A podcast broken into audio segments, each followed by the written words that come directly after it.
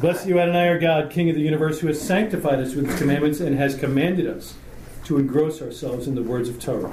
Please, Adonai, our God, sweeten the words of your Torah in our mouth and in the mouth of your people, the family of Israel. May we and our offspring and the offspring of your people, the house of Israel, all of us, know your name and study your Torah for its own sake. Blessed you, Adonai, who teaches Torah to his people Israel. Blessed you, Adonai, King of the universe, who selected us from all the peoples and gave us his Torah. Blessed are you, Adonai, giver of the Torah. Amen. Today is the 18th day of the Omer. How many of you are counting the Omer? Good. When do you count the Omer? In morning or evening? How many say morning? evening. Good, good. 18th day of the Omer. This Tuesday night's class, for those of you who are not in our class, and for all of you women who cannot be in our class. Never can you. As That's right, never can be in our class. And for those who happen to live in Gastonia. Yeah. Um, we will have a uh, an opening barrage from uh, Captain Spurlock on exactly why counting the Omer is so important. He's going to be opening up a series on the voice of the bridegroom, so you'll want to listen in on that. And uh, before he introduces that class this Tuesday night, he will be uh, sharing why the Omer count is so important. What is it that we do during the weeks in between Pesach and Shavuot besides count the Omer? We read the ethics of the fathers of Pirkei Avot.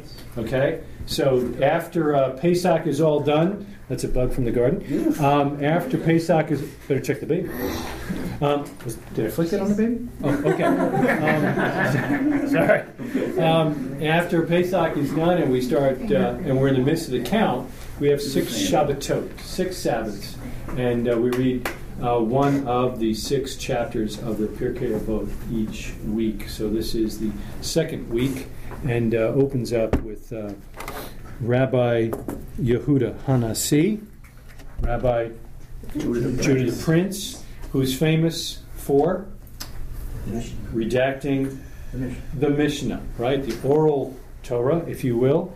And uh, just so everybody's clear and there is no confusion, they said he was so wealthy that his stableman was wealthier than the king of Persia. That's a wealthy guy.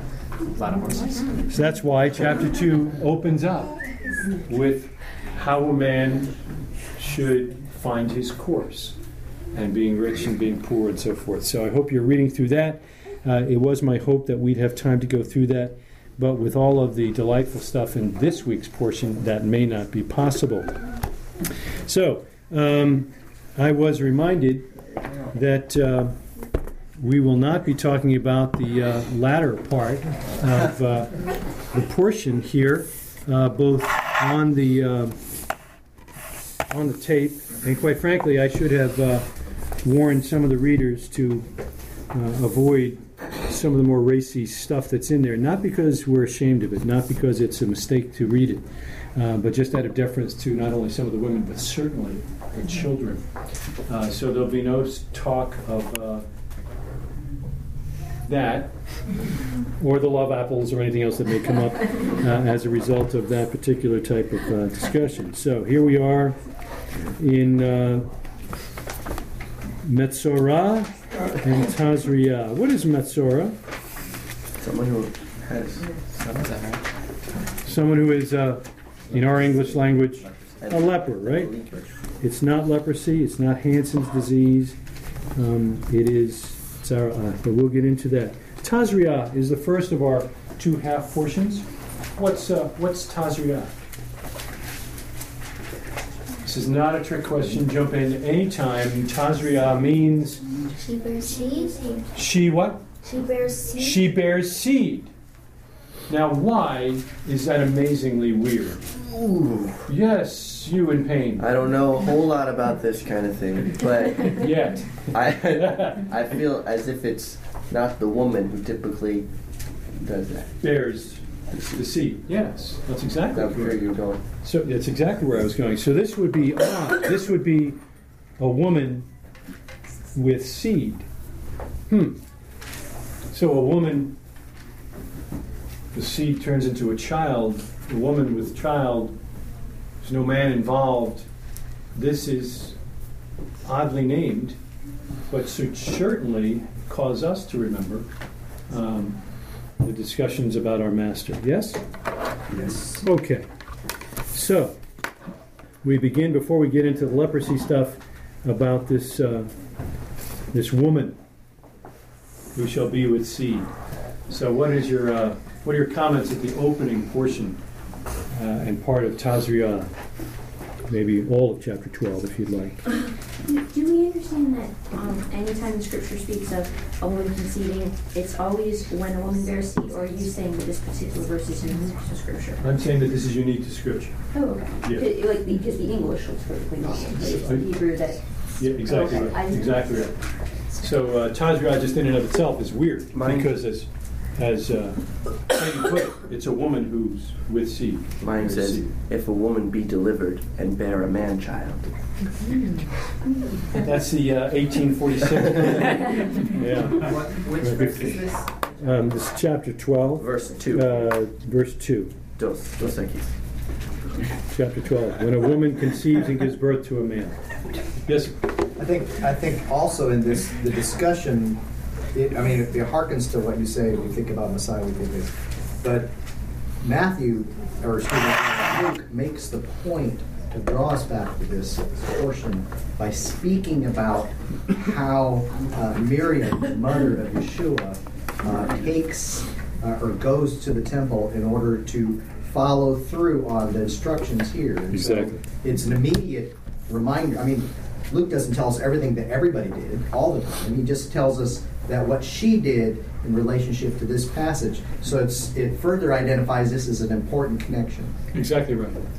And for those uh, that don't believe that the Torah has any place in our lives today, then you certainly would have not only a problem with the master's life in, its, in and of itself, but also of his parents, who were scrupulously obedient to the Torah, as was his aunt and uncle, um, Zacharias and Elizabeth, right? well, it was before the cross, so. Oh, it was before the cross. Yeah, yeah, but the- yeah, that's right. From before the cross. So we'll um, we'll be moving after the cross later on. What's interesting about that is that she did the, you know, um, Mary did not bring a lamb. She brought turtle doves right.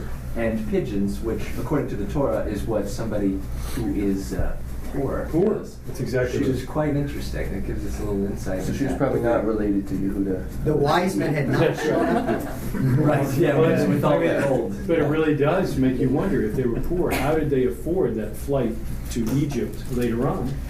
You know, you got to thank those wise guys who showed up. That's so cool that Yeah. that's, I mean, you know, because I think throughout the Talmud it talks about Messiah coming into the world very lowly. Right. And, I mean, what better proof to show, like, well, even his parents had to bring this type of sacrifice Exactly. because of their state in life. You bet. That's incredible. Yeah, so I, I think that we've got the, the references to the poor, which we would not know if we didn't know the Torah. We've got the reference back to this particular portion as Mary follows in obedience. Other comments on that before we move on? Why is it different between a male and a female child?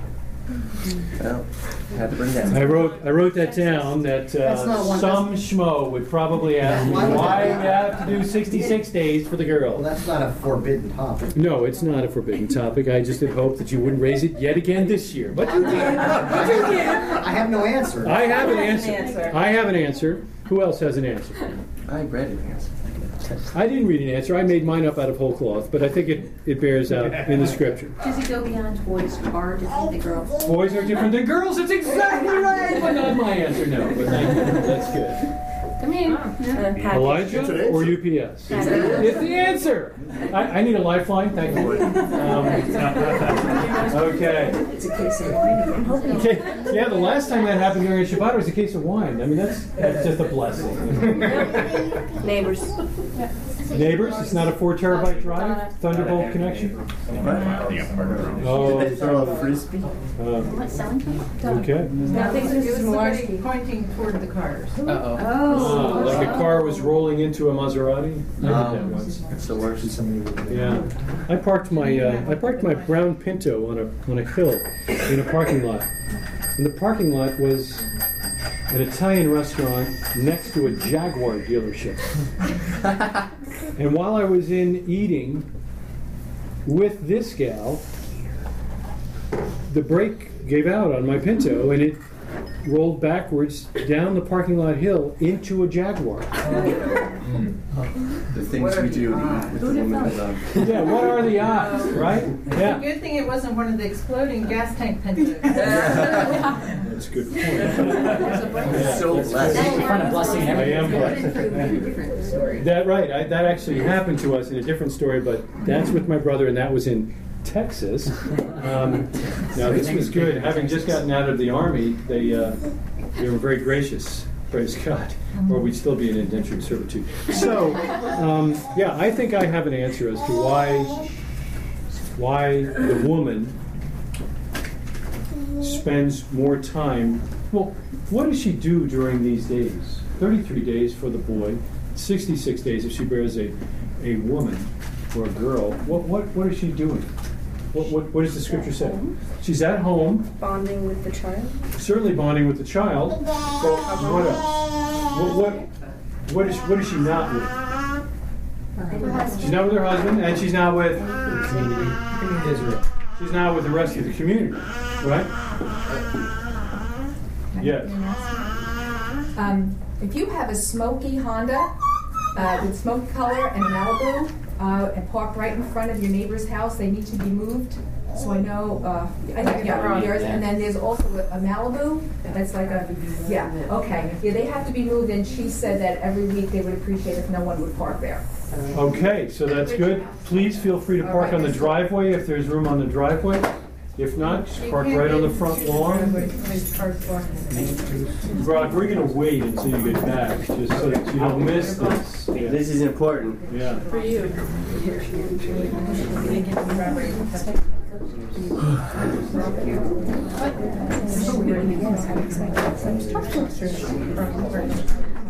Oh, yeah, upstairs. So excited.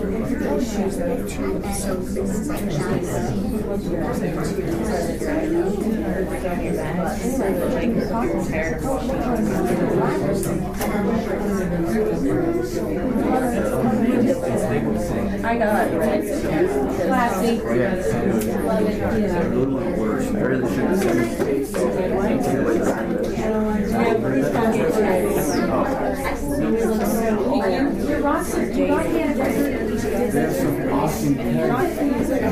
some awesome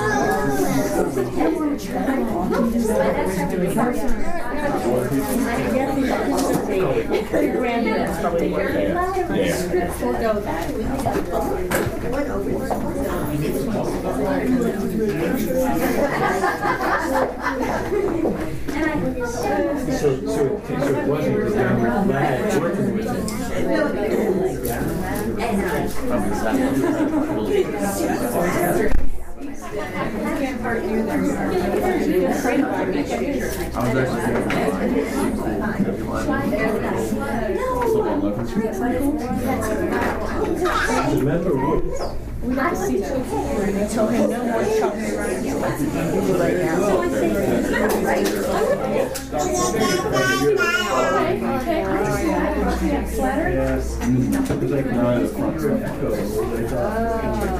Cement or wood? That sounds just like you. Yeah, Papa. I'm very selective.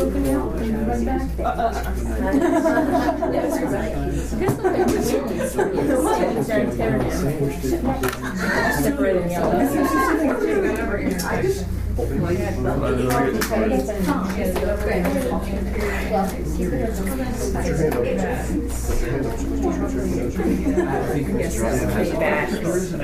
Yes. Just a point of clarification.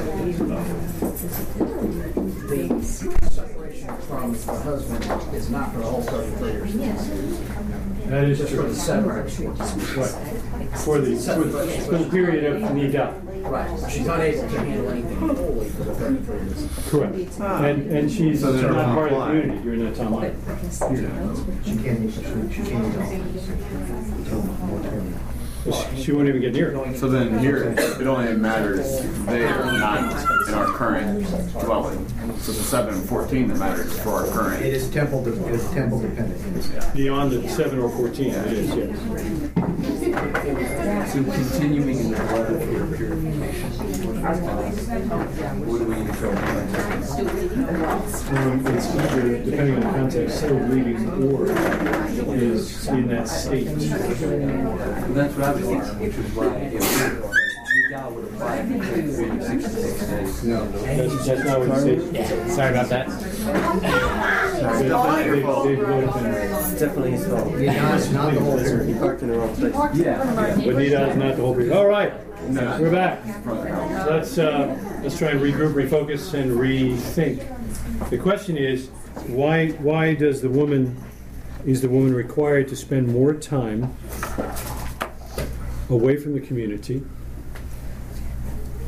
and away from the, the temple if she bears a, a woman, a, a girl, rather than a boy? Yes, sir. Well, if it says that she can't go, if she's away from the temple, doesn't that mean she can't um, offer her sacrifices? Yes, it does, and she can't eat them either. That's exactly right. I would suggest, again, this is just my thoughts. I would suggest that um, every married man in this room would agree that their wives tend to be more spiritual, Yes.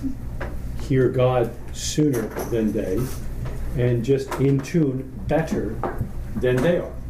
Would most men agree with that They're married? Yeah? Yes, yes, yes, okay. Um, I think that this is an opportunity for a, mother to teach her daughter and spend time with her daughter, not actually teach her because it's an infant, um, but it's a picture of that later closeness with God. I believe that this is a picture of this time away that will be happening monthly throughout most of her life as she has this time alone with God to acquire that in tuneness with the Spirit and be able to understand and hear the voice of God more acutely than men. I may be wrong, but it works for me, and it's been borne out in my wife's life as well as in my daughter's. I hope that they become, continue to be great women of God.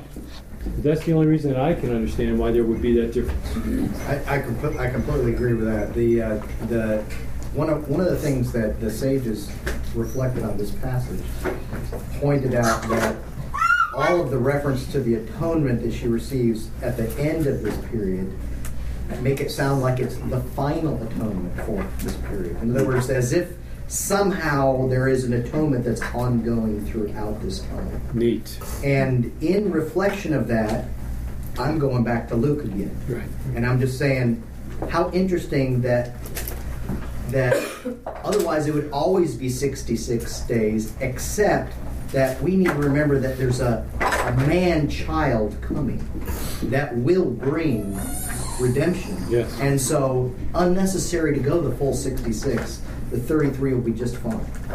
It's a great picture. I like it. I like it. Does that work for you? Can we work with that? Okay. So next year, Don't let me ask that question. we're not going to get that question again. But uh, seriously, I think uh, that's the best I can find with it, and I think the sages tossed that around a little bit as well. Okay. Um, speaking of Luke, as, as Rick has brought uh, the good doctor up several times already, would you turn in your Bibles to uh, Luke chapter 17? Luke chapter 17, which I thought should have been the apostolic reading for this particular week. Gloria, how are you? I missed you this morning, and I just wanted to acknowledge you here.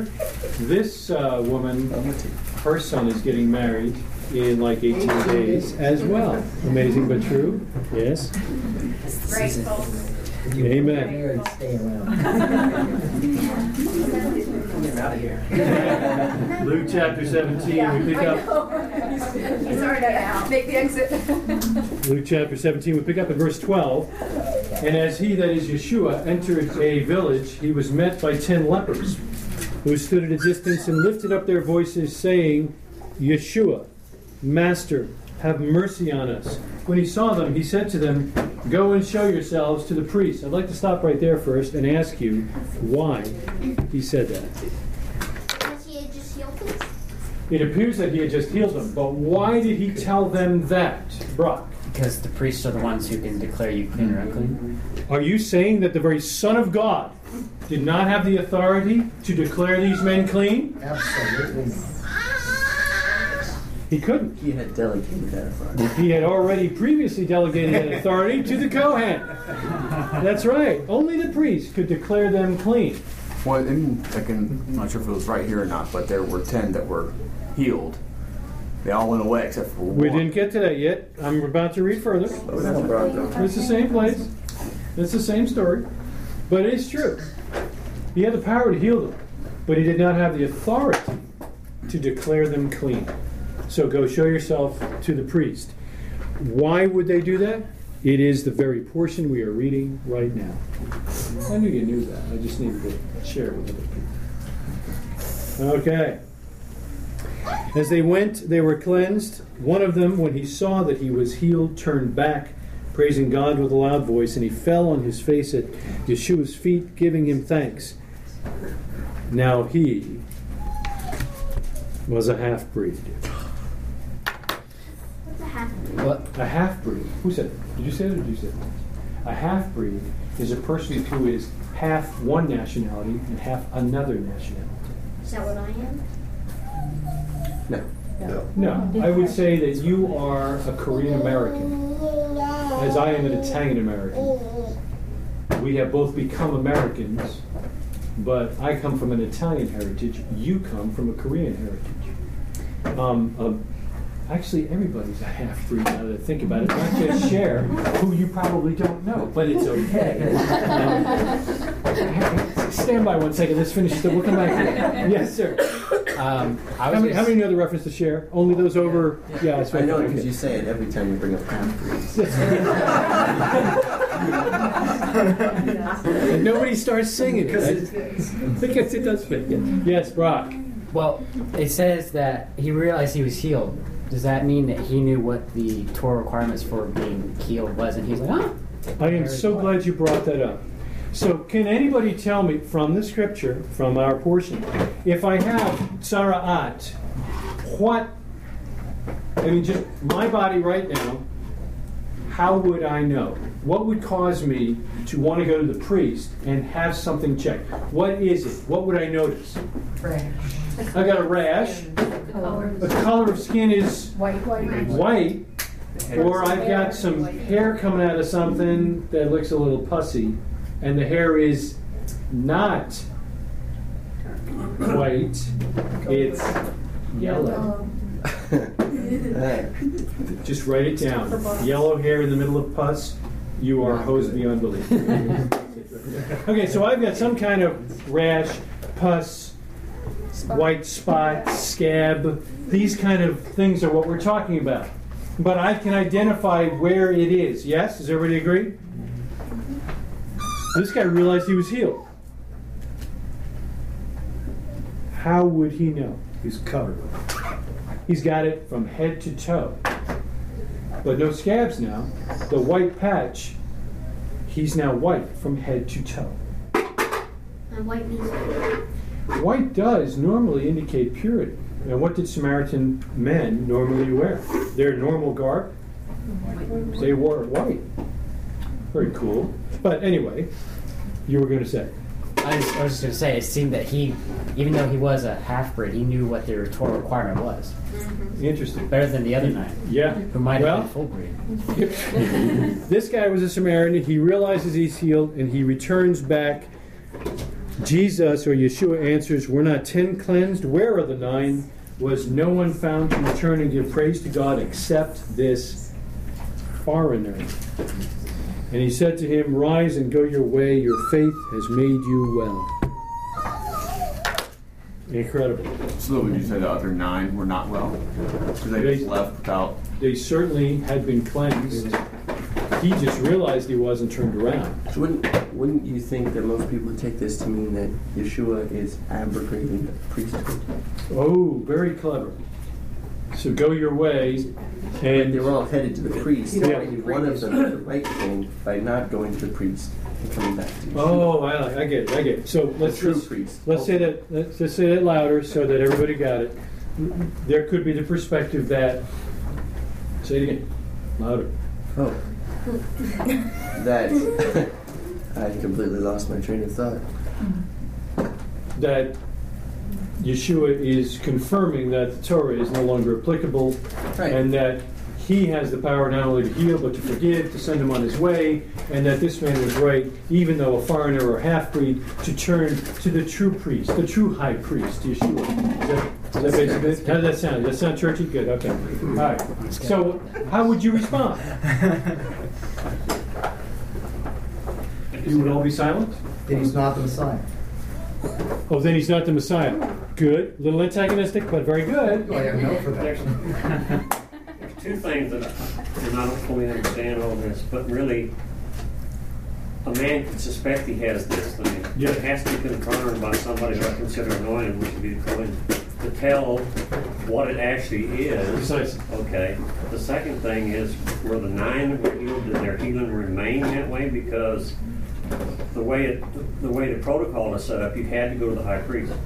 No question about it. And we know that the that the others were healed because it says, "We're not ten cleansed." But did they stay healed? Because did they follow the protocol that you have to go to the high priest? Well, there's no. I don't know. I don't. I don't think there's any question. He told them, "Go and show yourselves to the priest," and all ten were heading that way to do just what he said. So I think they knew that. I don't think there's any evidence that they got uncleansed on their way because they didn't turn around. I think Yeshua is astonished that the only guy who actually wanted to come back and say thank you. How much does the apostolic scriptures teach us about gratefulness and thankfulness, mm-hmm. right? And let me rephrase that. How much does the Bible in its entirety teach us about God desiring to have us have a heart of gratefulness and thankfulness? And he's astonished. And only the foreigner is the one who comes back. But I think to argue against Peter's deception, aside aside from uh, the antagonistic response of he couldn't be the Messiah if he was against the priesthood, against the Torah. He disqualifies himself. Well, I would also say to take a less antagonistic approach. By the way, I love Rick, and I would be just as antagonistic if I I love were his so. Yeah. Um, but what I would say is, um, yeah, he stopped and you know he, he thanked Yeshua. But doesn't mean he wasn't still on his way to the temple. In, in fact, you could argue that rise and go your way. meant going to the temple. But furthermore, the, since the priests were the ones who could actually say, "Okay, you're clean," he can't go back into the community because That's everybody right. got the leper until That's he exactly went right. to the priest, until the priest Well, proclaimed. Exactly. That's the protocol. And if you don't, and we're going to see protocol at the end of this portion, where if you don't follow the protocol, God makes it clear. If you don't follow this protocol, what happens? You die. You will die. Because you will profane my sanctuary. And I'll kill you. As a Samaritan, would how Can't hear you. God, what are you saying? Is he saying what? As a Samaritan, how important would that be to be going back into the city and all that? Like I, I, I mean, be I, I'm sure he wouldn't be taking things to the temple and everything, which is really why you would want to be clean anyway. So I- Different, different temple. He does believe in the temple, which is out- about Mount Gerizim. Mm. Which is remarkable because where's he going to get confirmed that he's cleansed? He's not going to the Samaritan priest, he's going to the Kohen. Right. He can't interface with any of the Israelites unless an Israelite code professes right. yeah, him. exactly. So um, it's interesting. There's uh, how many of you have ever wondered why Pesach is one day, but if you're not in Israel, it's two days. Shavuot is one day, but if you're not in Israel, it's two days. How many of you have ever wondered about what's what that's all about? The whole diaspora thing, right? Well, if you want to be scrupulous about your obedience and you want to actually do what God says to do on the day in which He says to do it, then you need to know what day it is. And if you don't have a calendar, no telephone, certainly no texting, Twitter, Facebook, anything like that, you know, the Pharisees' Facebook page said, you know, the original. yeah, the Sanhedrin, right? Yeah, so uh, the Sanhedrin Facebook page says it is 29 Elul, tomorrow is Rosh Hashanah. Hello? Yeah, they didn't do that. And what they started doing was setting signal fires on the mountaintops to let everybody know. And if you were, you know, in that chain of communication. It was like being one of the guys that passed on the semaphores that were coming over the uh, uh, telegraph in the early days of our country. And the Samaritans actually set false fires. They would literally set up fires on the wrong day to fake out the guys on the next mountaintops to get them all to be celebrating the festivals on the wrong day. That's love. That's love. You know, and they'd throw like dead carcasses over the walls, and now these people were unclean, they couldn't eat the Passover. It was, but you know, is it really as bad as some of the stuff that's going on today? I don't think so. But there was not a lot of love lost between them, and we see this in the master. Why were they surprised that he didn't go around Samaria? We don't we don't do the Samaritan thing. We go around them. Why would you cut through and take the short way? You may bump into Samaritans. And they're, they're not normally nice to us, that kind of thing. They're different, half breeds, all that kind of stuff, right? And then you know, he goes over the top. Not only does he go through the land of Samaria, but when he stops at the well, he starts talking to a Samaritan woman. Whoa! We're at the bottom of the barrel now. You ready to get Yeah, and that's kind of where I was going. I was just thinking about how odd it is that of all the people that would have stopped and glorified God and thanked Him, falling on His face before Yeah. Yeshua, Yeah. it was somebody who was in, in that moment? very lowly. Yeah, Yeah, it is amazing, We- and he and he realizes that too, right? So Yeah. here in Luke 12, we get that same comment. Wow, a foreigner, and my own people didn't come back and say thank you. Ouch, ouch. How many times do you do that? I think I do that more often than not because I normally just take a lot of stuff for granted. Did everybody notice the asparagus is up and it's almost this high? I just can't take that for granted. I mean, we planted it. Maybe I should repent and not act like a Samaritan. This Samaritan did it right. So there we go. That's a cool sound, isn't it? All right. Back to our uh, Torah portion.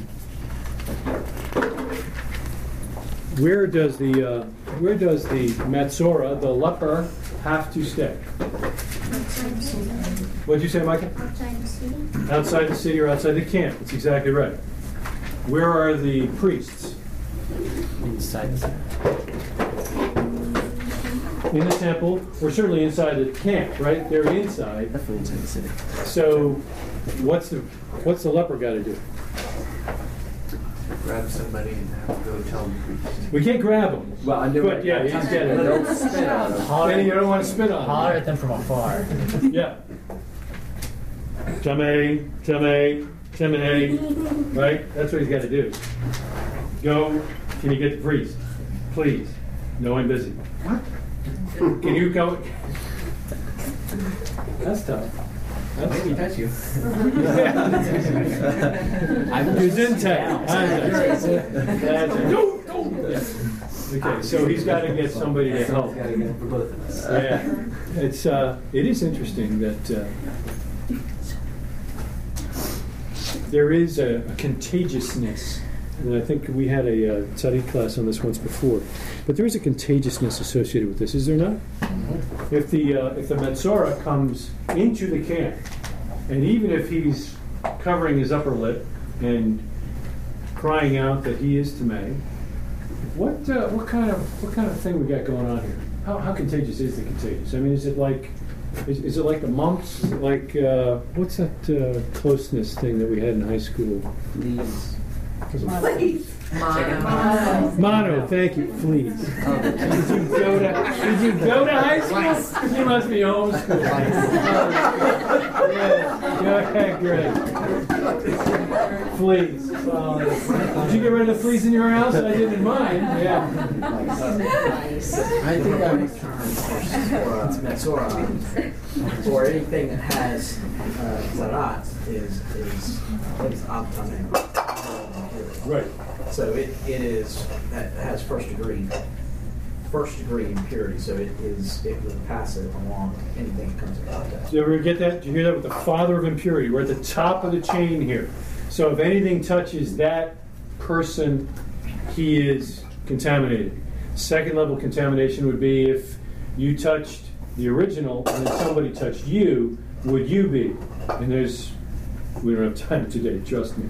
But yeah, that is up to me. So if, um, if you're walking down the path and up the hill runs this uh, guy who believes he's been cleansed, along with nine of his best buds who've been uh, sitting around playing uh, blackjack down in the uh, leper hole. Um, and he grabs you and says, Can you call the priest for me? Uh-huh. Um, how are you doing now? Unclean and clean. Unsin- unclean, you need two things, Wash your clothes, wash yourself. right? We, we need uh, a mikvah and tomorrow, right? Because sundown is tomorrow, right? So mikvah and tomorrow, But you do not have tzarat. right? You are unclean.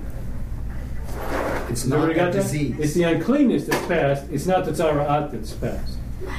So can you go into the temple to tell the Kohen, the priest, that this guy needs you to be checked? No.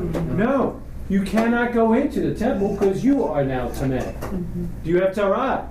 Mm-hmm. No. But you can't go into the temple. It's clear. But are all the priests in the temple? No. No. We got a lot of priests. There's only one course, other than during the holidays, there's only one course on duty at a time.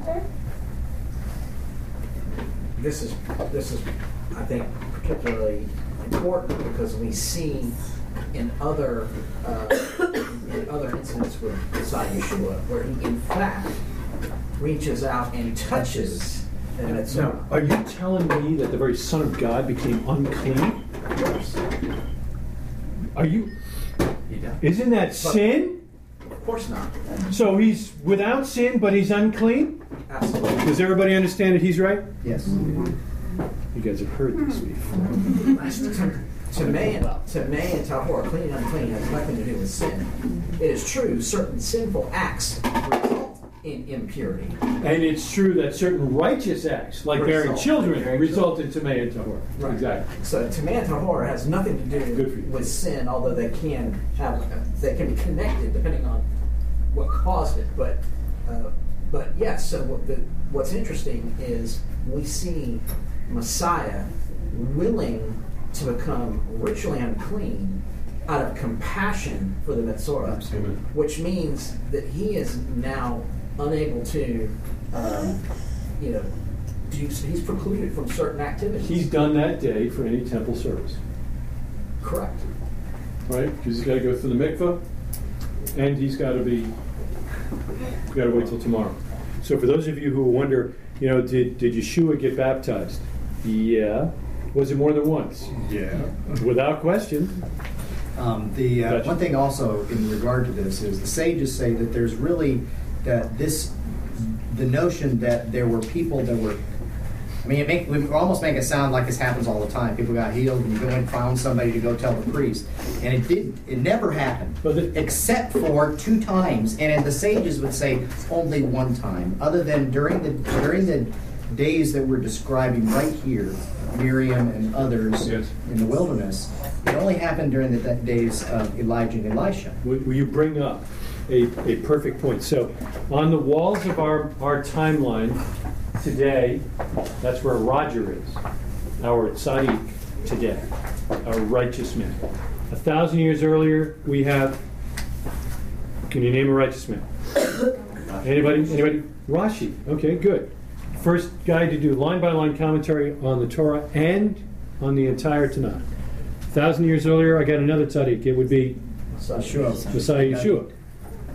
Then I've got a thousand years earlier, I've got another tzaddik, David. David HaMelech, King David. Then a thousand years earlier, I've got Abraham Avinu. I've got Abraham, our father. So where are they wandering in the wilderness, and Miriam gets Sarah Right here. Here's the mountain.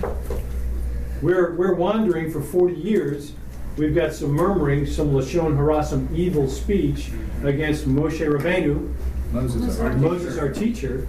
And then where are Elijah and Elisha? Right? Every prophet in the Bible, every prophet in the Bible is in the first half of that wall right there. All of them. Major and minor, they're all right there. There are no prophets over there, over there, on that wall, on this one. Those are all the prophets. Well, not all the prophets, but all the prophets who have books. Right? They're all right here. So Elijah and Elisha are here. And now, after all that time, 700 years, we have Messiah Yeshua. How, can you imagine? I'm a priest. I'm working in the temple. I'm off for duty now. I'm going out into the uh, town. Gonna get a bagel. Yeah. Put my feet up. Have a glass of wine, some shawarma, you know, whatever it may be. And I'm going back on duty in the morning. It's not a big deal. It's it's my family's time. We'll be on for two weeks. And this guy comes and grabs me. And he says, There's a leper outside the town who says he's been healed. He wants you to come and check him out. You're kidding. I'd be pulling out my little priest book. My dad didn't have to deal with this. My grandfather didn't have to deal with this. My great grandfather, I come from a line of priests. As far back as I can remember. How many of you can remember back six generations in your family? It's a little far, right? I mean, four generations is really pushing it, right? I mean, Sophia can go back one generation, two generations. She's never even met, or even if she didn't even know who my father is, let alone my grandfather. Can you imagine? You got a guy who got healed from leprosy? He thinks he was? Holy cow. I mean, I. That's it's got to set the whole temple on fire.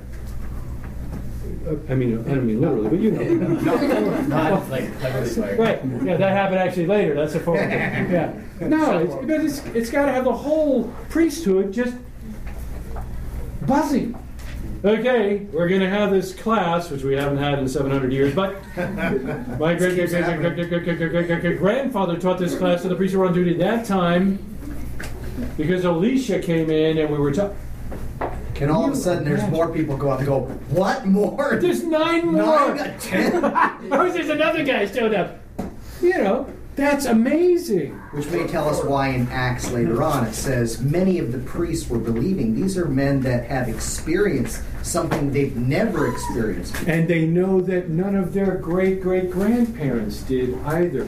We've had, the church calls this period here a time of biblical silence. There's, there's nothing there. And yet, we do, from the sage's perspective. Well, also, you envision, because we, later on, we're about to read, uh, if the Kohen goes out and inspects him and he's in fact clean and declares him tahor, then to finish some additional procedures he's got to go through to complete his purification. But the last step is he completely shaves himself Okay? And, and- and then he goes into the temple to make his sacrifice. So imagine this. You're in the temple just up there doing, you know, you brought your Thanksgiving offering or your, you know, Shalom offering or whatever, right? And you look over, and here comes a guy that's like totally clean shaven. I mean, big time bald, right? Not just the baldness on his forehead or the top of his head, right? No eyebrows, no beard, which is rare in and of itself. No hair on his body. Arms are sticking out and they've been scraped. So, you know, so when this person comes up to for that final step in the process, and they walk into the temple courtyard, anybody who's in the courtyard and looks over and sees that person coming, It's gonna go, whoa! you know, uh, yeah, I mean, because how many people actually saw? Yeah, Somebody been cleansed that way. right. Exactly. So now it's after that that's really astonishing, right? Because what are they going to do to this guy who was the lowest rung on the totem pole, who was the bottom, who was the outcast, who no one could even touch? No hugs on Shabbat. No coming inside, breaking bread. This guy's at the bottom. What are they going to do to him now? Everything they're going to do to him parallels something else that we've already seen. I'm talking about the blood on the right earlobe, the right thumb, the right big toe, and then let's kind of sort of wipe off the blood, as it were, on the earlobe, right thumb, and right big toe.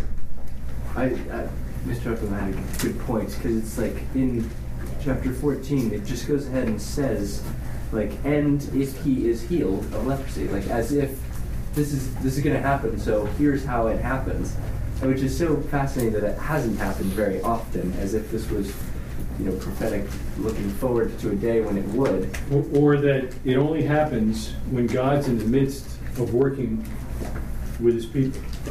Mount Sinai, Elijah and Elisha, who, who we call Elijah or uh, Eliyahu Hanavi, he's the prophet, and now with the Messiah. Who's the guy that gets the uh, the thumb, earlobe, thumb, and right big toe with the blood, and then with the oil? High priest. The high priest, not just your concert B flat priest.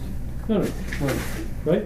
So I think it was Aaron. Is it every priest? And his son. His sons too? So they- they've been doing that to every priest or just the high priest? Aaron and his sons. Aaron and his sons. So every priest gets this done. So now, when we have Pesach at the Seder, we've got the unity or echad. You've got three different kinds of bread there, right? Or three different sets of bread. And Jews today will tell you these represent the three classes of of Israelites, right? What's the first one? Kohen, the priest, and then the second, the Levites, the second, you know, second tier, and then Regular Israel. everybody else. So where's the Metzora? He's- He's not even with them. And now where is he elevated to as a result of being healed? Up there with the priest. Top shelf. Top shelf. Yes, ma'am. I think someone else brought up, but I think these priests must have wanted to know right away, who sent you to us to, to be. How did you get healed? You Yeah. bet. And, you know, to And then Rick's to point. send us, kn- to know that you had to come to us Right. to be declared. Exactly right. Exactly right. And, you know, I think that in Acts it's clear. A lot of priests got saved. They believed in Yeshua. Why would they? We've seen something happen that hadn't happened in 700 years. You then you. Can we talk about the sacrifice? That's what I was going to ask. Absolutely. Bring it on. So, Give us the reference. so we're in chapter 14. So it says that um, um, you know if the Kohen inspects him and he's, he's before, then you know he's got to bring uh, a sacrifice in order to complete purification, which includes two live um, birds, doves, cedar wood, crimson thread, and hyssop. Okay. So, uh, and then it goes and describes this procedure where one bird will be will be slaughtered, and the blood will be um, will be will, will be put into a earthen container full of mayim chayim, full of spring or living water, okay, which kind of makes this bloody water mix. And then that and that and, and then the live bird is tied to the cedar wood with the red uh, with the uh, with the scarlet wool and and, and dipped into this earthen vessel that has the blood from the first bird with the spring water this mixture and then with and then the, the hyssop and the bird go in and then it comes out and he sprinkles the person with this you know so i mean if this wasn't in the bible How many of you think he's making this up? It's Kabbalah. That's right. It's got it. This is the weirdest stuff you ever hear. Star Trek, man. That's what I'm if talking this wasn't in the scriptures if you were just reading this in some other you know you'd be like what kind of voodoo is this right? but what's interesting is the, the elements here we see these elements um, show up several times. Um, hyssop for example was used uh, when we left Egypt to apply the blood on the on the on the doorpost. And Psalms tells us that the psalmist wants to be purified by God with hyssop. Um, we, and we see other references for um, cedar and, and crimson. Obviously, Isaiah chapter 1, you know, um, though your sins are as red or as crimson, Crimson. as um, as scarlet as crimson. Or crimson. Crimson. It'll make you white. I'll make you as white as, as wool. Or, yeah, so we have these references all through both the Torah and the Tanakh. Um, what's interesting though is this procedure um, has parallels to the same kind of procedure that we see prescribed for Yom HaKippurim, for the Day of Atonement. In that, the only the only real difference is that in that procedure we're not using two doves, we're using two goats. Right. One of them becomes a sacrifice. The other one becomes a scapegoat. And this one, the bird that's The bird tied is to the set free. is set free. The picture there being that the bird that's dipped into this, the, the, the blood, the blood from the sacrifice bird transfers the zar, the, the zarat to the water mixture. The live bird is dipped into it, pulled out, and then let go, and the bird immediately flies away. Same picture you have with the scapegoat that runs in, that's taken into the wilderness, right? It's the picture of the impurity, um, as it were, being carried away, right? So, and the result is this. And the, the result of this strange procedure is that there that the impurity is removed. So it's it's a very interesting picture, and then of course, you know the, the cedar wood. Cedar is a wood that does not decay easily, so it speaks to uh, incorruptibility. Uh, its color is also red. You have the red. Uh, uh, you have the red uh, scarlet thread. Uh, again, the color red, speaking of blood. To the extent that it was made from then you have some interesting connotations there because it's blood, lamb, blood, you know, and then the the clean, you know, the spring water. So you have all of these elements that we see continually throughout the scripture and even into um, the apostolic writings that are always speaking of uh, purification from something that has contaminated. That's right. That's right. Excellent. Uh, and just to follow up on that, and this, this, all of these, these two passages, these two, and the reason they're read together, there's multiple reasons, but the reason they're read together usually is because they actually are, are connected in, in a theme. And the theme actually is highly messianic. And the sages of the Talmud knew that. And in, San, uh, Tractate Sanhedrin, they make this odd connection between these passages and the Messiah. That Messiah somehow is connected to this phenomena of leprosy and the and the healing and the uh, impurity removed with regard to, to leprosy.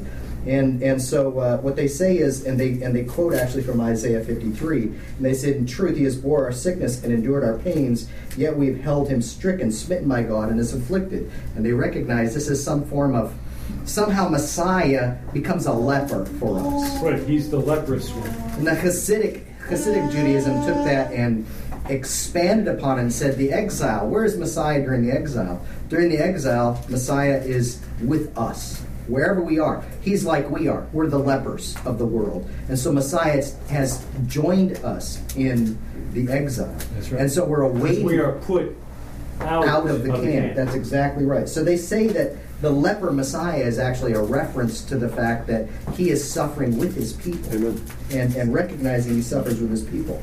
For a long time, this portion, Metzora, was actually not named Metzora. It's been named Metzora since the days from of uh, you know the mid 1800s or mid 1700s with Hasidic Judaism. It was renamed Metzora, but the original name wasn't Metzora. It was Zos uh, Tiheye, which is this will be the law, which is actually the scripture at the beginning of this of this passage.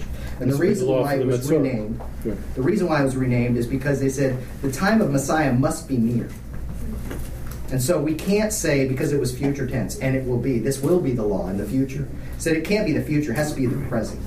And so they re, they they recalled it Metzora so that it would be a reminder that this is the time of Messiah. Now is the time of Messiah.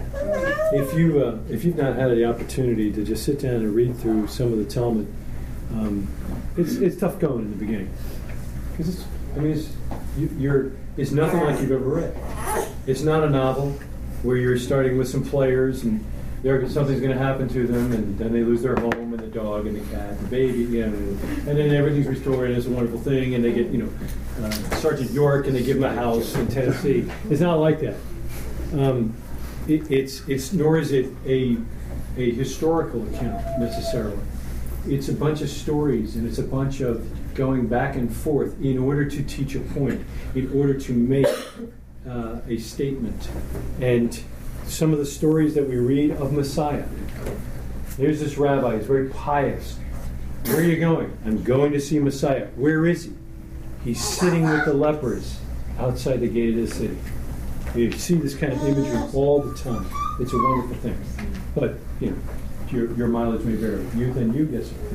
When somebody was before. No, you're, you're, you're, I noticed you wore a crimson shirt. That's. I don't want to aggress you, and I have to apologize about this. I, I don't fully understand this, but this this disease, it's someone saying it's not leprosy, it's not cancer disease. That's correct. But it grows. Yes. I don't understand how it can grow on material, okay, and then I don't understand how the father, all right, put this on a wall.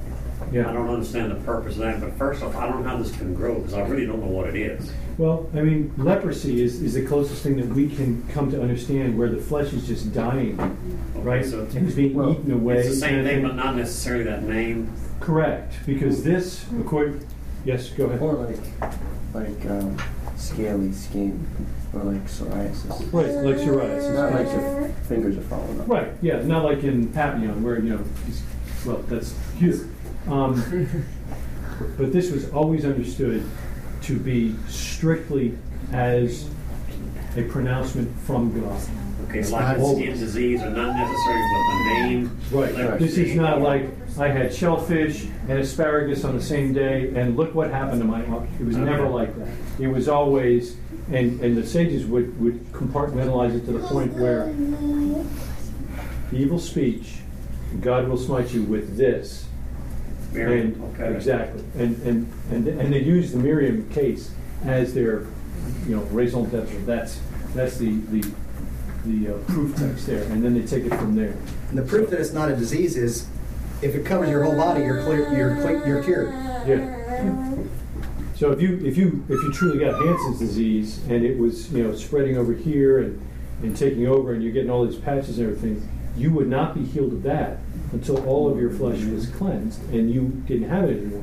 Where in this case, when it covers all of you, they would say, well, God's God's done with you now, with this time of separation. You had something on that? Well, I was, I was just, you, you touched on it, but just the understanding that this physical affliction was understood to be the result of a spiritual issue. Correct. Uh, Not necessarily a physical issue. Right, But right. a It was physical, brought on by a- physical affliction due to a spiritual problem. It was right. There was, there was a spiritual issue within you, the, and, and the, the most, it's most commonly understood to be uh, evil speech. And, and the proof text for that is right? She spoke against Moses, and God afflicted her with leprosy, with Zarat. Okay, and she was put outside the camp. You know, and she had to wait and then she had to come, and then at some point she was able to come back into the camp. But it, ha- it happened because of her evil speech, right? Lashon Lashon Hara. So from that and, and, and others, other uh, passages, it's understood that Zarat isn't a physical disease in and of itself. It was a physical manifestation of a spiritual problem that you had. Right, so you're not going to eat the tzaraat fruit, and oh, well, now you've got tzaraat. Okay, like nowadays, Hansen's disease is a contagious physical disease. Right. Okay, and you lose your fingers and, And everything falls off. yeah, But, when your but let's, flesh but is let's think about this though. Evil speech, is it not contagious? Oh, yeah. How many, Yeah. you get in, you get in a room with people and somebody starts gossiping, what happens? Everyone- next thing you know, the whole room gets drawn into that or, or can, right? So evil speech is very much contagious. So if somebody has a problem with Lashon Hara, they run the risk of contaminating everybody they come in contact with. exactly.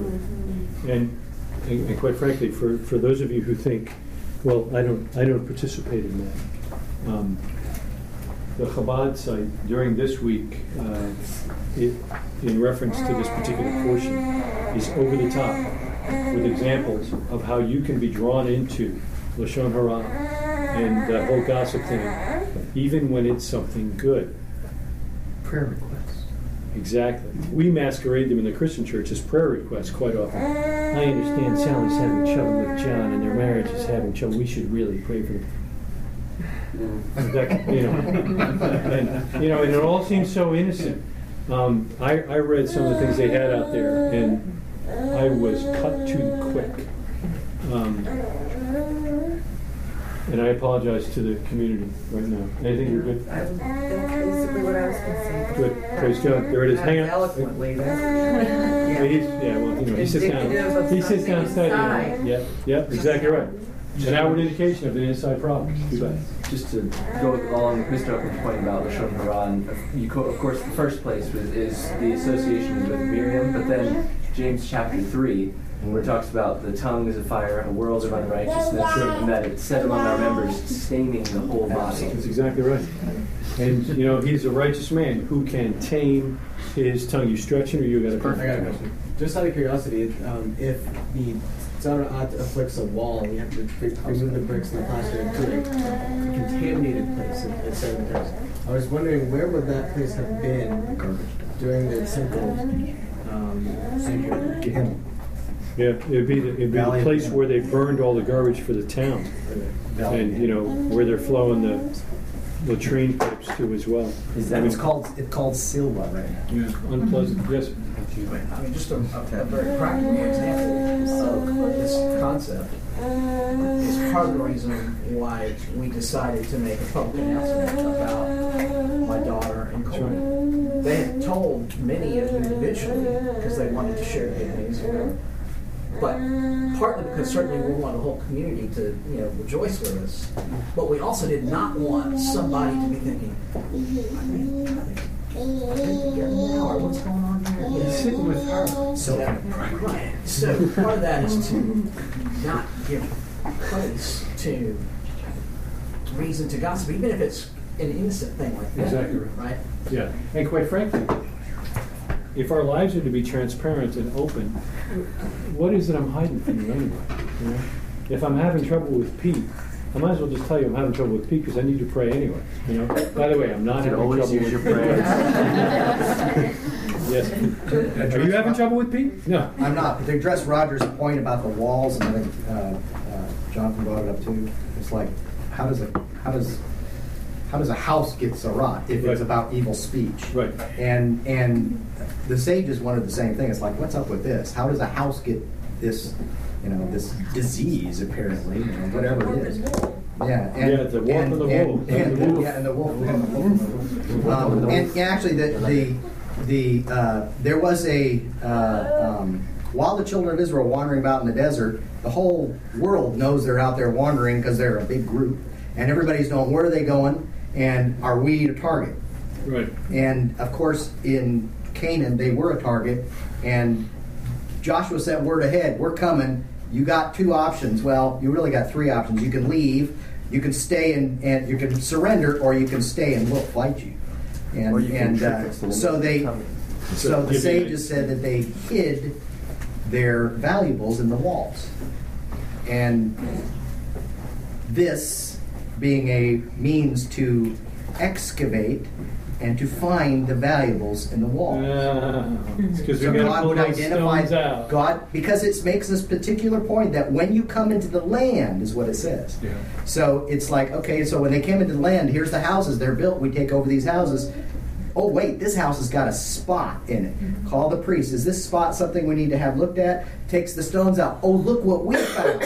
Loot. Hmm. Very cool. All of a sudden, everybody's got Well, just spots. to be a Everybody wants a spot of it. right, yeah. When our oldest son was living in Jerusalem, his apartment was built out of cinder block, except the outside was coated with, you know, plaster or something. Sure. Well, you get enough moisture going on in Jerusalem and not real warm days, and you start growing mold. Yeah. And he would have to scrub his walls. Of We did not take out the walls. yeah. This is good, yeah. But he go. said it was really bizarre being there and seeing the scripture kind of happening in his room. Yeah. I've got to get bleach on, and clean this now, or it could be really a mess. Unbelievable. No, Yeah, no mold. Cohen. Yeah, this is nasty stuff. Or there's loot. Do you ever wonder uh, about the phrase, if only these walls could talk? Maybe they can. Maybe they. can. Yes, Okay, so going with the, the, the you know, I have leprosy or Sarah Ott. tzara'at because, you know, I spoke, you know, badly about somebody. So if somebody, if, if let's say I haven't, I Or you Peter, spoke about somebody. spoke about somebody, right? And if I touched Peter, he didn't speak bad about, he didn't speak about anybody, but he's unclean now. He is. Okay. Till sundown and Why until is he he unclean? Because I touched him. Because I'm. Because you affect everyone in the community. That's why we need to put you out of the community until God finishes dealing with you. Okay. And did you notice that there's no time frame? It doesn't say how long it's going to take.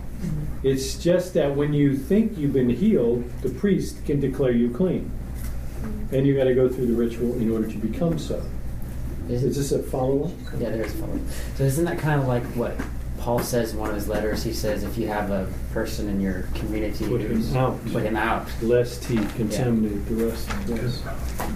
Okay, I'm paraphrasing. It's okay. No, no, that's, that's And then Oh, it's your related, related to, to uh, well, one of the comments going back to the, the strange double bird offering. Uh, interestingly enough, that that offering, the blood, the blood is is never put on the altar.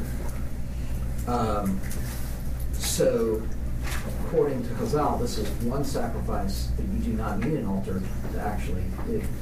Ooh. Um, But you do need a priest. You do need a priest, but you but you don't need an altar. Anyways, that's kind of a- an aside. But the other comment I want to make was the the the offering for when he's declared clean. You know, uh, he, he- there was an offering that required um, I think it was a goat or a lamb or something. And it, but if he was poor, he had the same opportunity to to bring, you know, to bring uh, the, the the doves, right? Um, yeah, verse 21. So of chapter 14. So what's interesting is imagine if you had been if you had contracted this condition, you're put outside the camp. Okay. Well, if you're outside the camp, you know, you're probably not going into the office. You know, right? You're not, so your your your livelihood is impacted, right? Certainly, your relationship with your family and your friends and everything is impacted. And depending on how long this went on, uh, it was actually it was actually more likely than not that unless you were independently wealthy already before it happened, you were not going to be able to afford the primary sacrifice. You were probably only going to be able to afford the sacrifice for a right. because you've been without, you know, uh, income for who knows how long. Exactly. Um, how would how many of you would characterize the person who's put outside the outside the town who's got this affliction? How many of you would say just generically, he's sick? Would you, would you kind of agree? He was, he's kind of he's sick, right? Yeah. Um, does it make you now appreciate more when the master says to the sheep and the goats, says to the sheep, know, enter, enter rest, because when I was sick, you visited me. Because when people are sick today, he can send food. He can send flowers. But to visit someone implies that they need or want company. I've been around sick people. They don't normally want recovering people, yeah. But sick people, let them sleep. Give him aspirin, something. You know, he's miserable. But these kind of sick people, if you didn't visit them, they wouldn't eat. If you didn't visit them, they could never say, Look, I think I'm healed. Would you get the priest? you can facilitate restoration by visiting the sick. That's great. Did you have something, son? I beg your pardon. I know this man has his hand out. It's just something very small. Going off of Mr. Upham's comment because he made such a long one. Um, no, I mean a thorough one. Thorough, thorough, yeah. But it was about He's- the, um, Everybody says he's a tall drink of water. yeah. It was about the the bird thing The bird thing. and the running water and the blood. Because then you you sprinkle that on the person. Yeah, I use the word splatter. Well, my version says sprinkle. And then so I was, and maybe he said this, but I must have missed it. Because it says in Peter, in First Peter, Good book. one of the best, that uh, that we're sprinkled with Yeshua's blood. And then I was just thinking how when they pierced his side, came out blood and water, Mixed together. which is exactly what the bird thing is. It's a mix of blood and water. And they gave him sour wine. On a hyssop. Was he nailed to cedar wood? So it's like it's like straight up this whole ceremony. Yeah. And then we're the scape bird. Skatebird. Yeah. That's right. That's good. Well, actually, I guess we're the. Well, either one. You're the guy who gets to stay. We're either that guy who gets sprinkled, or we could be the alive bird because the bird died Yeah. in our place. I like it. I like it. It's good. It's It's good. messianic. It is messianic. That's the whole idea, right? It is messianic. along the lines of where Mr. Upton was coming from again, the purification process required like two lambs without blemish, one ewe first year, three tenths of like a bunch stuff, right? But then for the one who is poor, it wasn't just turtle doves and pigeons. It, it actually says, but if he is poor and cannot afford it, then he shall take one lamb and um, you know, as a trespass offering to be waived and to make atonement, and then still have the if uh, fine flour and oil. So that, I thought that was interesting that with in this case, not like when you give birth to this uh, to a, child, that you if you're poor you only have to bring birds, but Right. it, it's still a requirement to bring a lamb. Yeah. Yeah, I, I read that portion earlier, and I noticed how similar it was to the one that preceded it. it the difference between the poor man and the That's right. and the other man. Yeah. it's not that great. And even the, the poor man, and, and, and earlier in that Leviticus, the poor man is just bringing flour. Yeah, and I, I think that's uh, obviously pointing to Yeshua in that he, she, like a lamb is all, the only thing that can make you clean. You know, like it's it's required in this case. Even if you are poor, you have to bring a lamb. You call your uncles and your cousins. Yeah. Right. Somebody give me a link. Yeah. Chapter 14 and verse 34. When you arrive in the land of Canaan, chapter 14, verse 34, that I give you as a possession, and I will place a tsara'at affliction upon a house in the land of your possession. The one to whom the house belongs shall come and declare to the Cohen, saying, Something like an affliction has appeared to me in the house. The Cohen shall command that they quarantine the whole place. No. Command what? The house. Why would, I mean, why would they do that?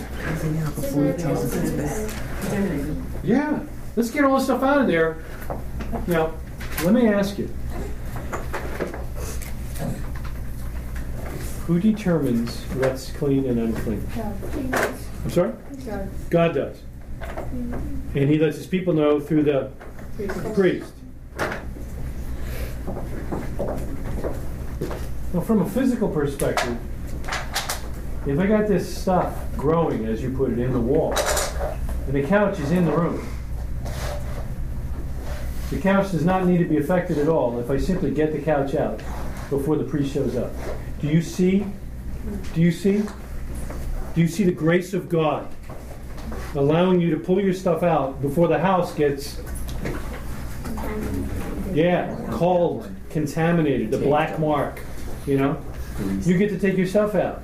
If you don't take your stuff out, you paddle your own canoe. But it's not this until I say it's this. It was a mafia movie or something, I recall. Something, something. It sounded just like that. But I think we need to remember this. And we need to see that we're told that the grace of God is only exemplified in the apostolic writings, and that we have an angry God who afflicts houses and walls with spots and goo in the Torah. But that's actually not the case.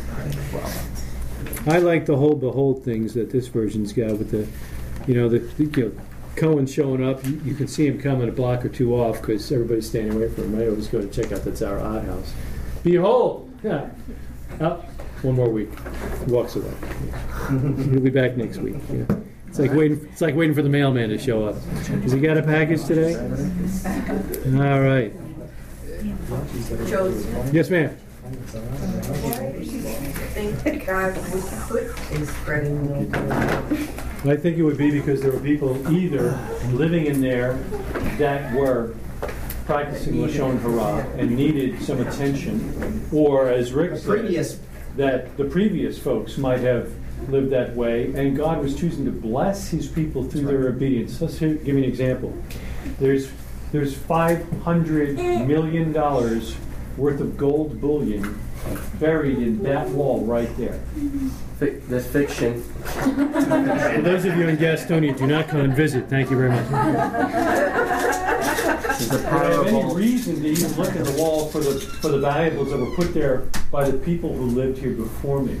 Well, no. But if I'm obedient to the Torah, if I'm obedient to God, regardless of whether or not I understand this whole bird thing tied to it, I'm, I'm tying a bird to a stick. Hello? Well, cedar doesn't come in sticks. You got, you know, like make planks out of cedar, right? I mean, isn't that what the tabernacle is made? We got all these cedar boards. Grab one of them cedar boards. Grab. How many of you are from north of here, right? Grab a bird, two birds? How does that happen? How am I going to get a bird? Why? It's flapping anyway. I'll, I, I'm going to die. I'm going to die with this stuff. Got to find a bird. Take a bat. Yeah, take two birds. Now grab one of them You can get and tie him with with scar- tie him to the board. Are you flapping all over? You know? Oh, oh, crap! I strangled the bird. Wait, I'm supposed to kill that bird so I can use the second one. You know. It's really tough, but if I'm obedient to God, in spite of the fact that A, I have no idea why He wants me to do this, and I think it sounds amazingly pagan, but I'm going to be obedient anyway, and now God can choose to bless me physically in this world because of my obedience. I can tell you I've had that experience. It didn't turn out to be $500 million worth of gold bullion, although I'm going to continue to be obedient because you never know. Because God has offered to open up the windows of heaven and pour out a blessing on me and my family if I would simply trust Him and be obedient. I'm going to do that.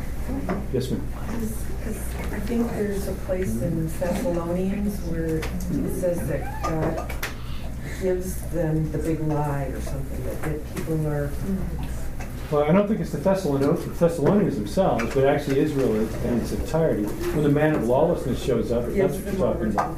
Yeah. Yeah, and, and it is a big lie, in- and we see in Isaiah that they make a uh, covenant with death. That's a pretty big lie. But that's when the man of Torahlessness, lawlessness, he doesn't keep the Torah, is, uh, is on the scene. And, But and, the uh, same thing kind of applies where you could say, well, there was, the reason might be that it's actually a blessing for us in some way. Or, or the opposite, exactly right, yeah, yeah.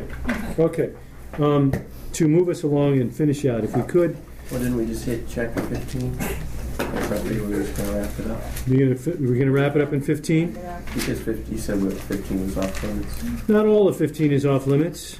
I wanted to, uh, I wanted to find the, uh, the thing that says I'll kill you. Where is that? Rick, do you know where that is? It's actually at the end of the portion. It's at the end of 14? Is that what it is? No, it's at the end of the portion. I just looked at the end of the portion. 31. 14 to 1531? Oh, yes, yes, thank you, Scott. Chapter 15 and verse 31.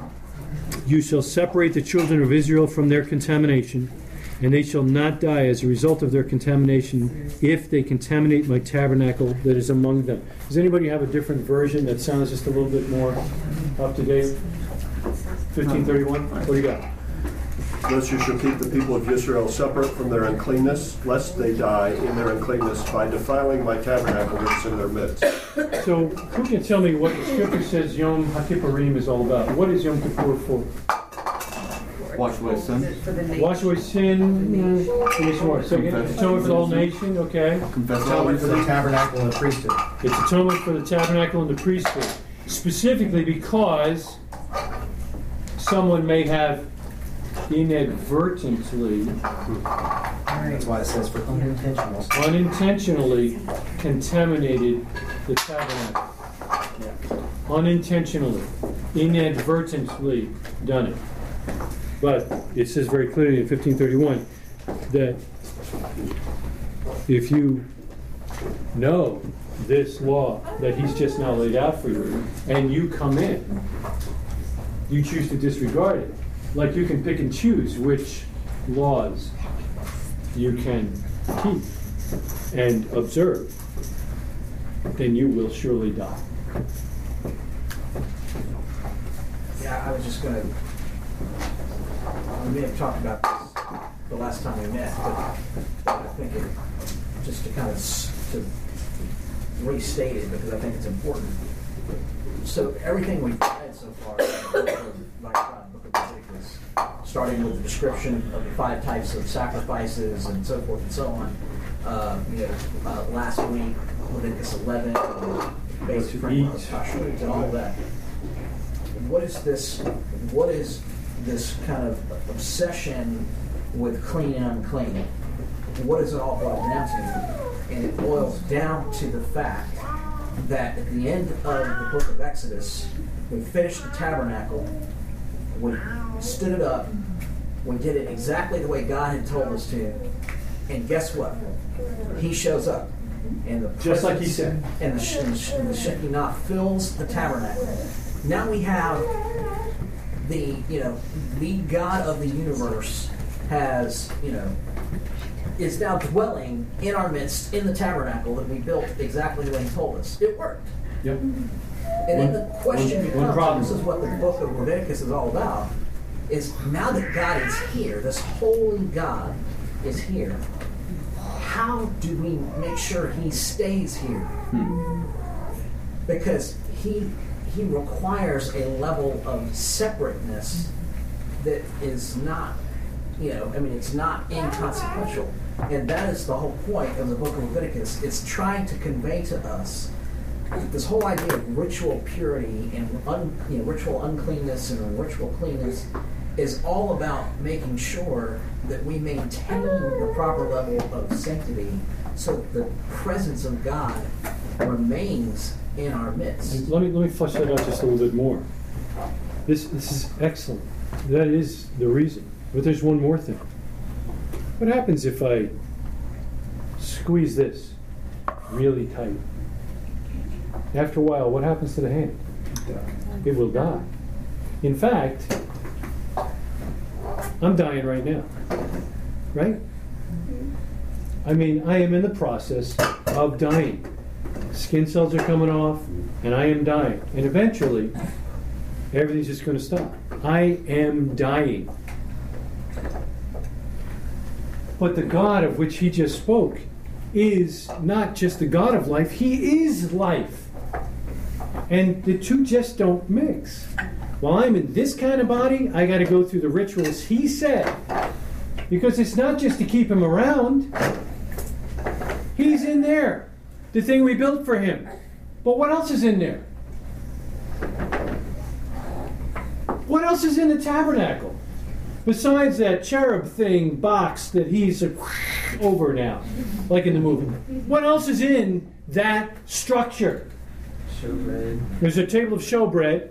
There's a menorah. Incense. There's Incense. the altar of incense. What else is in there? The Torah. Out, outside, further out. What's out there? The altar itself, the laver, the th- big thing with water, so you can wash the feet and the hands of the priest.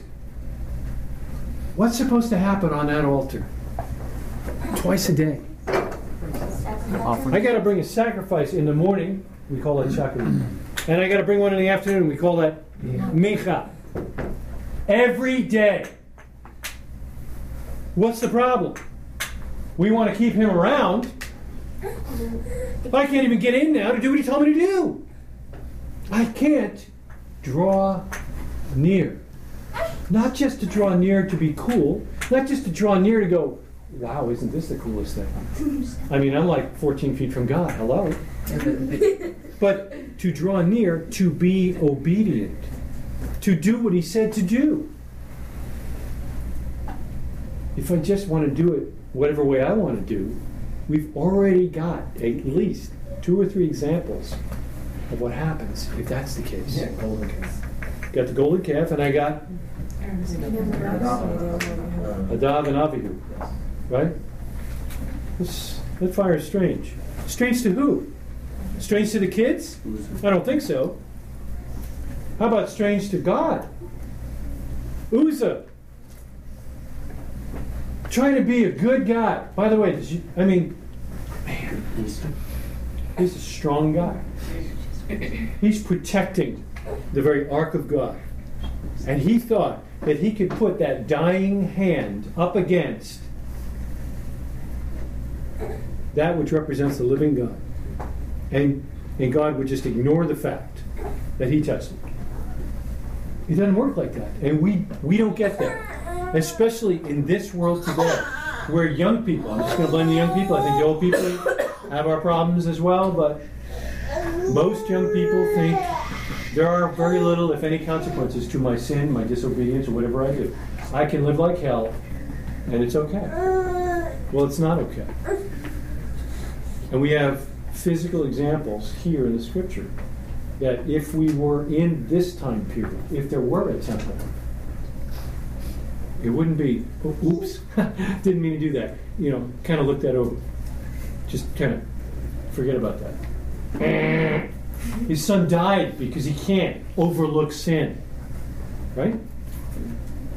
Okay. Which means you wouldn't run into the Holy of Holies. Yeah, you would not run into because now his flesh has somehow given us full access. Folks, we had full access from the foundation of the world. He's just telling everybody. Yes, ma'am.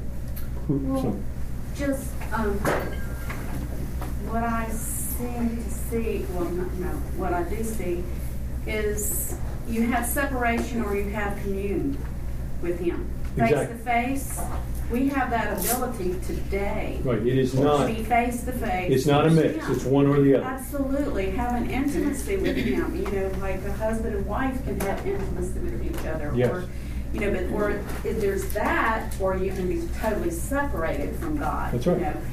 And so we, as believers in Messiah, can have that intimacy Yes. with Him. I agree. However, there's more to it than what you and I have today. There's also that physical drawing near that I, I cannot comprehend, Gloria. I cannot even describe it. Why a man, an Israelite man, would choose to leave his wife and children and take an animal up to Jerusalem to slaughter it so that he could eat before the God of the universe. I don't get it. I don't get why he would do that. It's like burning a hundred dollar bill. I don't get it. What is what's the difference? This guy's obviously got and is potentially going to die if he doesn't do it right. But there's something fabulous about it that I simply can't understand. And that's what I want. Because you're exactly right. We have that today. We have communion with God. We have a spirit that intercedes for us. We have that that knowingness. But there's something more that that temple is going to bring, that his physical presence is going to be, that I simply cannot understand. And I want it. And I want to try it. I think when you know that first starts happening, simply because I'm Italian and I'm not Jewish, they're probably not going to let me step up. That's okay. I've waited this long. When my king comes back, I feel like I'm in a Robin Hood movie. When the king comes back, oh yeah, he knows who's been watching out for his stuff. Oh yeah. And look, I got Maid Marian. All right, that's good comment. Thank you. Let's pray. Father God, we thank you that our king is away for a time. but that even so, he is in the diaspora. That leper Messiah, your son, is in exile outside your city with us. And we thank you. Father, I pray that we would recognize that. Would, we would live as people waiting upon a king to establish his kingdom. I pray, Father, that we would study your word to show ourselves approved, workmen that don't need to be ashamed, but can accurately handle the word of God, your word, and that we would understand the appropriate protocols. And Father, I pray that we would be ones who prepare the hearts of others to understand your desire for our obedience. And I pray, Father, that until your return, should he delay, that you would bless everyone here. That we would, as Gloria has put it, have that oneness with you and that fellowship with you that can only come through faith in the risen Messiah Yeshua. We thank you for that, Father, and pray for his soon return. That he would come quickly, soon and in our days. And all God's people said, Amen. Amen. Thank you, folks.